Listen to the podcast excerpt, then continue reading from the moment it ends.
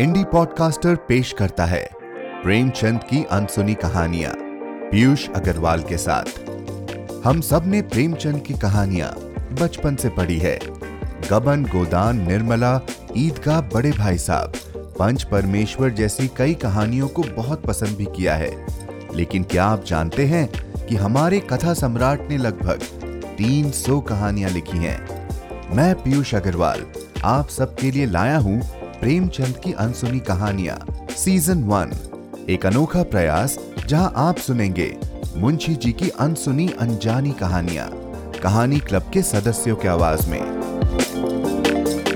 नमस्कार, कथा सम्राट के अनसुनी कहानियों का सिलसिला हम यूँ ही बरकरार रखेंगे एक और अनसुनी कहानी के साथ। कैसी लगी आपको अब तक की कहानियाँ? आप हमें ज़रूर बताएँ। Hello at the rate Piyush Agarwal dot com पर। आज की कहानी प्रेमचंद जी की मशहूर कहानियों से काफ़ी अलग और मनोरंजक कहानी है। कहानी का नाम है रसिक संपादक और ये कहानी एक विधुर संपादक के मन चले हृदय और व्यवहार की कहानी है। आपके लिए कहानी पढ़ेंगी डॉक्टर सुषमा गुप्ता, पीएचडी। ये लेखक और यूट्यूबर भी हैं। इनकी चार प्रकाशित किताबें अमेजॉन पर उपलब्ध है। साथ ही इनकी कहानी हमारे पिछले साल की अनकही कहानियाँ प्रतियोगिता की, सर्वश्रेष्ठ कहानियों में से एक रह चुकी है। सुषमा जी कहानी क्लब के सबसे पहले सदस्यों में से एक है। अगर आप भी कहानी क्लब का हिस्सा बनना चाहते हैं तो इस एपिसोड को अंत तक सुनिएगा। तो चलिए सुनते हैं आज की अनसुनी कहानी। कहानी का नाम रसिक संपादक लिखने वाले हैं मुंशी प्रेमचंद। नवरस के संपादक, पंडित चोखेलाल शर्मा की धर्मपत्नी का जब से देहांत हुआ है, आपको स्त्रियों से विशेष अनुराग हो गया है और रसिकता की मात्रा भी कुछ बढ़ गई है। पुरुषों के अच्छे अच्छे लेख रद्दी में डाल दिए जाते हैं, पर देवियों के लेख कैसे भी हों, तुरंत स्वीकार कर लिए जाते हैं। और बहुधा लेख की रसीद के साथ, लेख की प्रशंसा कुछ इन शब्दों में की जाती है। आपका लेख पढ़कर दिल थाम कर रह गया। अतीत जीवन के आँखों के सामने मूर्तिमान हो गया। अथवा आपके भाव साहित्य सागर के उज्जवल रत्न हैं, जिनकी चमक कभी ना कम होगी। और कविताएँ तो हृदय की हिलोरें, विश्व की, विश्व वीणा की अमर तान, अनंत की मधुर वेदना, निशा का नीरव गान होती थी। प्रशंसा के साथ दर्शन की उत्कृष्ट अभिलाषा भी प्रकट की जाती थी। यदि आप इधर से गुजरे तो मुझे ना भूलिएगा। जिसने ऐसी कविता की सृष्टि की है, उसके दर्शन का सौभाग्य मुझे मिलेगा तो मैं अपने को धन्य मानूँगा। लेखिकाएँ अनुराग में प्रोत्साहन से भरे हुए पत्र पाकर फूली ना समाती। जो लेख अभागे भिक्षुक की भांति कितने ही पत्र पत्रिकाओं के द्वार से निराश लौट आए थे उनका यहाँ इतना आदर। पहली बार ही ऐसा संपादक जन्मा है, जो गुणों का पारखी है। और सभी संपादक अहमन्य हैं। अपने आगे किसी को समझते ही नहीं है। जरा सी संपादकी क्या मिल गई? मानो कोई राज्य मिल गया। संपादकों को कहीं सरकारी पद मिल जाए तो अंधेर मचा दें। वह तो कहो कि सरकार इन्हें पूछती नहीं। उसने बहुत अच्छा किया जो ऑर्डिनेंस पास कर दिए। और स्त्रियों से द्वेष करो। यह उसी का दंड है। यह भी संपादक ही हैं, कोई घास नहीं छीलते।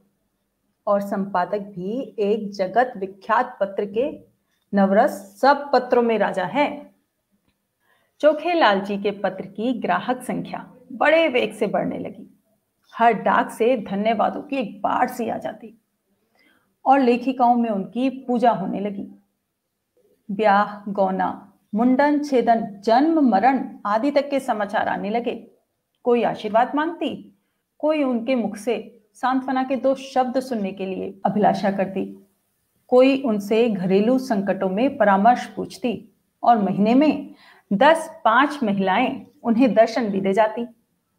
शर्मा जी, उनकी अवाई का तार या पत्र पाते ही स्टेशन जाकर उनका स्वागत करते। बड़े आग्रह से उन्हें एका दिन ठहराते, उनकी खूब खातिर करते। सिनेमा के फ्री पास मिले हुए थे ही खूब सिनेमा दिखाते। महिलाएँ उनके सदातत से मुक्त होकर विदा होती। मशहूर तो यहाँ तक भी था कि शर्मा जी का कई लेखिकाओं से बहुत ही घनिष्ठ संबंध हो गया है। लेकिन इस विषय में हम निश्चय पूर्वक कुछ नहीं कह सकते। हम तो इतना ही जानते हैं कि जो देवियाँ एक बार यहाँ आ जाती, वह शर्मा जी की अनन्य भक्त हो जाती। बेचारा साहित्य की कुटिया का तपस्वी है। अपने विधुर जीवन की निराशाओं को अपने अंतस्थल में संचित रखकर एक मूक वेदना में प्रेम माधुर्य का रसपान कर रहा है। संपादक जी के जीवन में जो कमी आ गई थी उसकी कुछ पूर्ति करना महिलाओं ने अपना धर्म संभाल लिया। उनके भरे हुए भंडार में से अगर एक शुद्धित प्राणी को थोड़ी सी मिठाई दी जा सके तो उससे भंडार की शोभा ही है। कोई देवी पार्सल से अचार भेज देती, कोई लड्डू भेज देती। एक ने पूजा का ऊनी आसन अपने हाथों से बनाकर भेज दिया। एक देवी महीने में एक बार आकर उनके कपड़ों की मरम्मत कर देती थी। दूसरी देवी महीने में दो तीन बार आकर उन्हें अच्छी अच्छी चीज़ें बनाकर खिला जाती थी। अब वह किसी एक के ना होकर सबके हो गए थे। स्त्रियों के अधिकारों का उनसे बड़ा रक्षक कोई नहीं मिलेगा। पुरुषों से तो शर्मा जी को हमेशा तीव्र आलोचना ही मिलती थी। श्रद्धा में सहानुभूति का आनंद तो उन्होंने स्त्रियों में ही पाया। एक दिन संपादक जी को एक ऐसी कविता मिली जिसमें लेखिका ने अपने उग्र प्रेम का रूप दिखाया था। अन्य संपादक उसे अश्लील कहते, लेकिन चोखेलाल इधर बहुत उदार हो गए थे। कविता इतने सुंदर अक्षरों में लिखी थी। लेखिका का नाम इतना मोहक था कि संपादक जी के सामने उसका एक कल्पना चित्र सा आकर खड़ा हो गया। भावुक प्रकृति, कोमल गात, याचना भरे नेत्र बिंब अधर चंपई रंग, अंग अंग में चपलता भरी हुई। पहले गोंद की तरह शुष्क और कठोर, आर्द्र होते ही चिपक जाने वाली। उन्होंने कविता को दो तीन बार पढ़ा और हर बार उनके मन में सनसनी दौड़ जाती। तो वो कविता कुछ इस प्रकार थी, क्या तुम समझते हो? मुझे छोड़कर भाग जाओगे? भाग सकोगे? मैं तुम्हारे गले में हाथ डाल दूँगी। मैं तुम्हारी कमर में कर पाश कस दूँगी। मैं तुम्हारा पाँव पकड़कर रोक लूँगी। तब उस पर सिर रख दूँगी। आहा, क्या तुम समझते हो मुझे छोड़कर भाग जाओगे, छोड़ सकोगे? मैं तुम्हारे अथरों पर अपने कपोल चिपका दूँगी। उस प्याले में जो मादक सुधा है उसे पीकर तुम मस्त हो जाओगे और मेरे पैरों में सिर रख दोगे। आहा, क्या तुम समझते हो मुझे छोड़कर भाग जाओगे? नाम था कामाक्षी। शर्मा जी को हर बार इस कविता में एक नया रस मिलता था।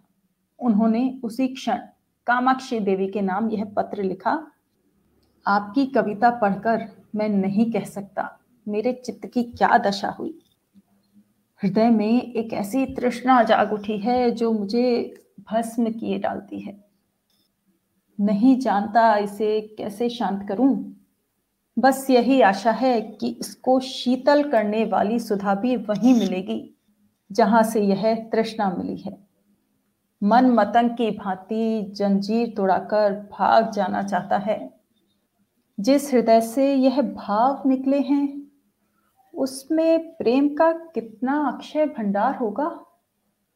उस प्रेम का, जो अपने को समर्पित कर देने में ही आनंद पाता है। मैं आपसे सत्य कहता हूँ, ऐसी कविता मैंने आज तक नहीं पढ़ी थी। और इसने मेरे अंदर जो तूफ़ान उठा दिया है, वह मेरी विधो शांति को छिन्न भिन्न किए डालता है। आपने गरीब की, फूस की झोपड़ी में आग लगा दी है। लेकिन मन यह स्वीकार नहीं करता कि यह केवल विनोद क्रीड़ा है। इन शब्दों में मुझे एक ऐसा हृदय दिखाई देता है जिसमें प्रेम की वेदना सही है, जो लालसा की आग में तपा है। मैं इसे अपना परम सौभाग्य मानूँगा, यदि आपके दर्शनों का सौभाग्य पा सका। यह कुटिया अनुराग की भेंट लिए आपका स्वागत करने को तड़प रहा है। सप्रेम, चोखेलाल। तीसरे ही दिन उत्तर आ गया। कामाक्षी ने बड़े भावुकतापूर्ण शब्दों में कृतज्ञता प्रकट की थी और अपने आने की तिथि बताई थी। आज कामाक्षी का शुभागमन है। शर्मा जी ने प्रातःकाल हजामत बनवाई, साबुन और बेसन से स्नान किया। महीन खद्दर की धोती कोकटी का ढीला चुन्नटार कुर्ता। मलाई के रंग की रेशमी चादर। इस ठाट से आकर कार्यालय में बैठे तो सारा दफ्तर गमक उठा। दफ्तर की भी खूब सफ़ाई करा दी गई थी। बरामदे में गमले रखवा दिए गए थे। मेज पर गुलदस्ते सजा दिए गए थे। गाड़ी नौ बजे आती? अभी साढ़े आठ हैं। साढ़े नौ बजे तक यहाँ आ जाएगी। इस परेशानी में कोई काम नहीं हो रहा है। बार बार घड़ी की ओर ताकते हैं। फिर आईने में अपनी सूरत देखकर कमरे में टहलने लगते हैं।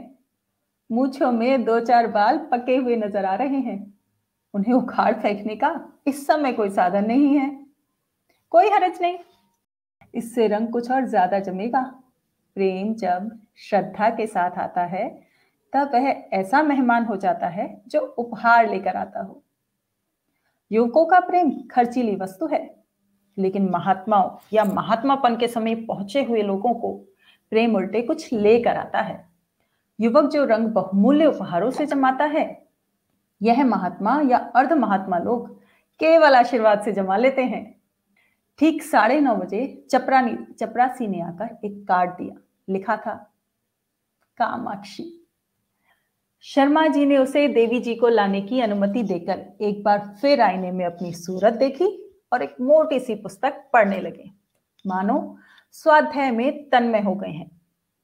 एक क्षण में देवी जी ने कमरे में कदम रखा। शर्मा जी को उनके आने की खबर ना हुई। देवी जी डरते डरते समीप आ गई। तब शर्मा जी ने चौंक कर सिर उठाया। मानो, समाधि से जाग पड़े हों और खड़े होकर देवी जी का स्वागत किया। मगर यह वह मूर्ति न थी जिसकी उन्होंने कल्पना कर रखी थी। एक काली, मोटी अधेर चंचल औरत थी, जो शर्मा जी को इस तरह घूर रही थी, मानो उन्हें पी जाएगी। शर्मा जी का सारा उत्साह ठंडा पड़ गया, सारा अनुराग ठंडा पड़ गया। वह सारी मन की मिठाइयाँ, जो वह महीनों से खा रहे थे, पेट में शूल की भांति चुपने लगी। कुछ कहते सुनते ना बना। केवल इतना बोले, संपादकों का जीवन बिल्कुल पशुओं का जीवन है। सिर उठाने का समय नहीं मिलता। उस पर कार्याधिक से इधर मेरा स्वास्थ्य भी बिगड़ रहा है। रात से ही सिर दर्द से बेचैन हूँ। आपकी क्या खातिर करूँ? कामाक्षी देवी के हाथ में एक बड़ा सा पुलिंदा था। उसे मेज पर पटक कर रुमाल से मुँह पहुंचकर मृदु स्वर में बोली, यह तो आपने बड़ी बुरी खबर सुनाई। मैं तो एक सहेली से मिलने जा रही थी।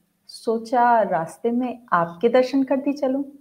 लेकिन जब आपका स्वास्थ्य ठीक नहीं है तो मुझे यहाँ कुछ दिन रहकर आपका स्वास्थ्य सुधारना पड़ेगा। मैं आपके संपादन कार्य में भी आपकी मदद कर दूँगी। आपका स्वास्थ्य स्त्री जाति के लिए बड़े महत्व की वस्तु है। आपको इस दशा में छोड़कर मैं अब नहीं जा सकती।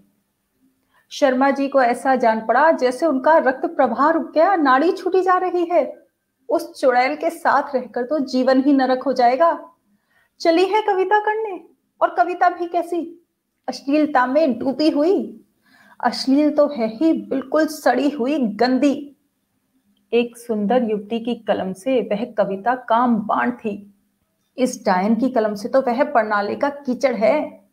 मैं कहता हूँ, इसे ऐसी कविता लिखने का अधिकार ही क्या है? यह क्यों ऐसी कविता लिखती है? क्यों नहीं किसी कोने में बैठकर राम भजन करती? आप पूछती हैं, मुझे छोड़कर भाग सकोगे? मैं कहता हूँ, आपके पास कोई आएगा ही क्यों?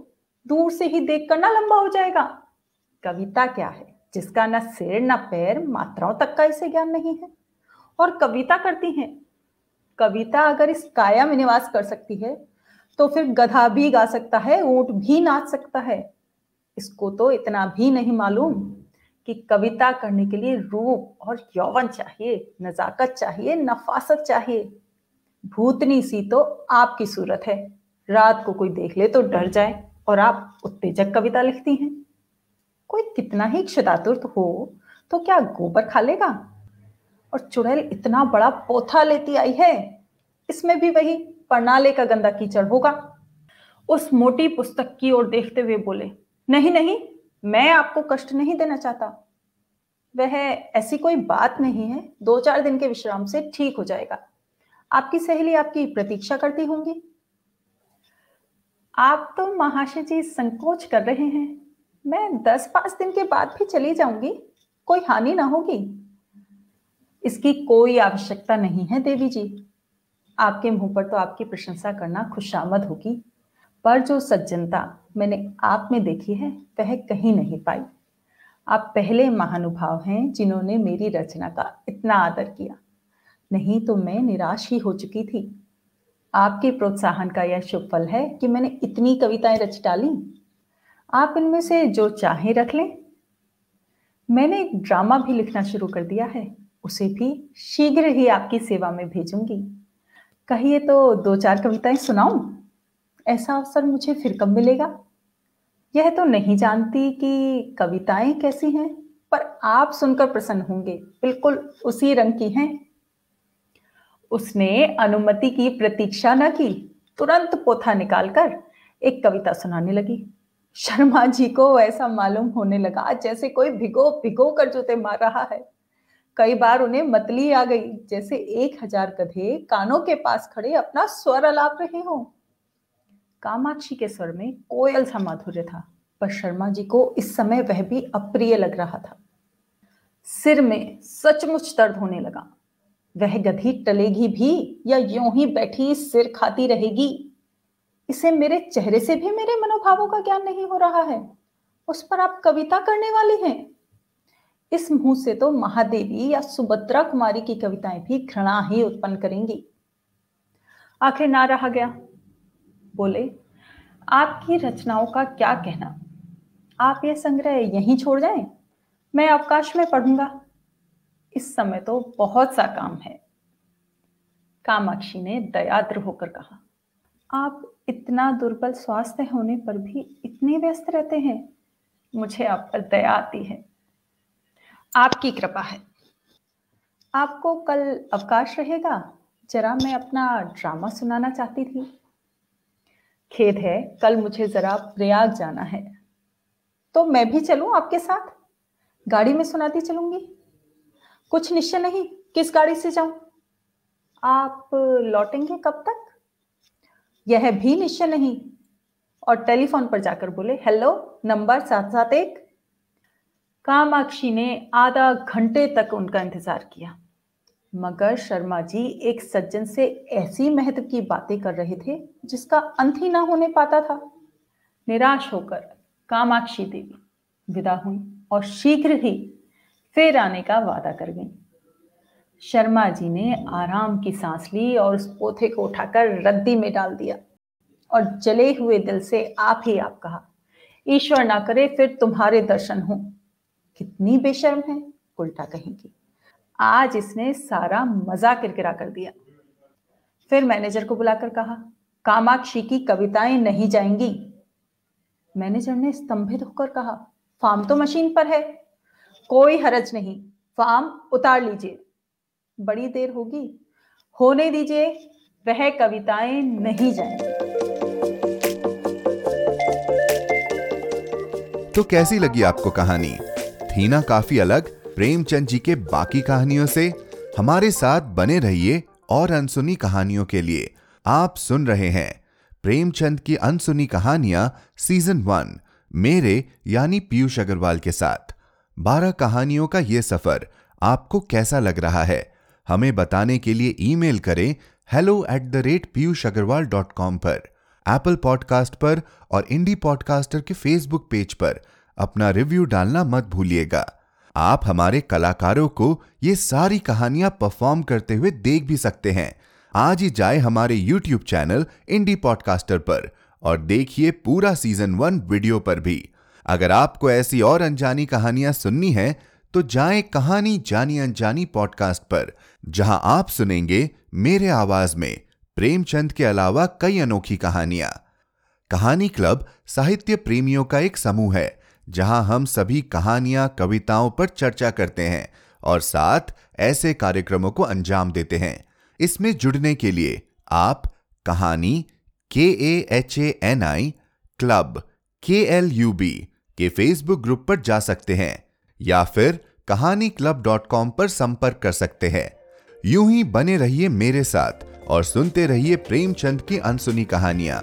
ये एक इंडी पॉडकास्टर नेटवर्क की पेशकश है। शो की मैनेजर हैं देवांशी बत्रा, एडिटर हैं सिल्का अग्रवाल, स्क्रिप्ट राइटर हैं पूनम अहमद और निर्माता है पीयूष अग्रवाल। हमें लिखना ना भूलिएगा। Hello at the rate Piyush Agarwal dot com पर। अपना ख्याल रखिए और सुनते रहिए प्रेमचंद की अनसुनी कहानियाँ।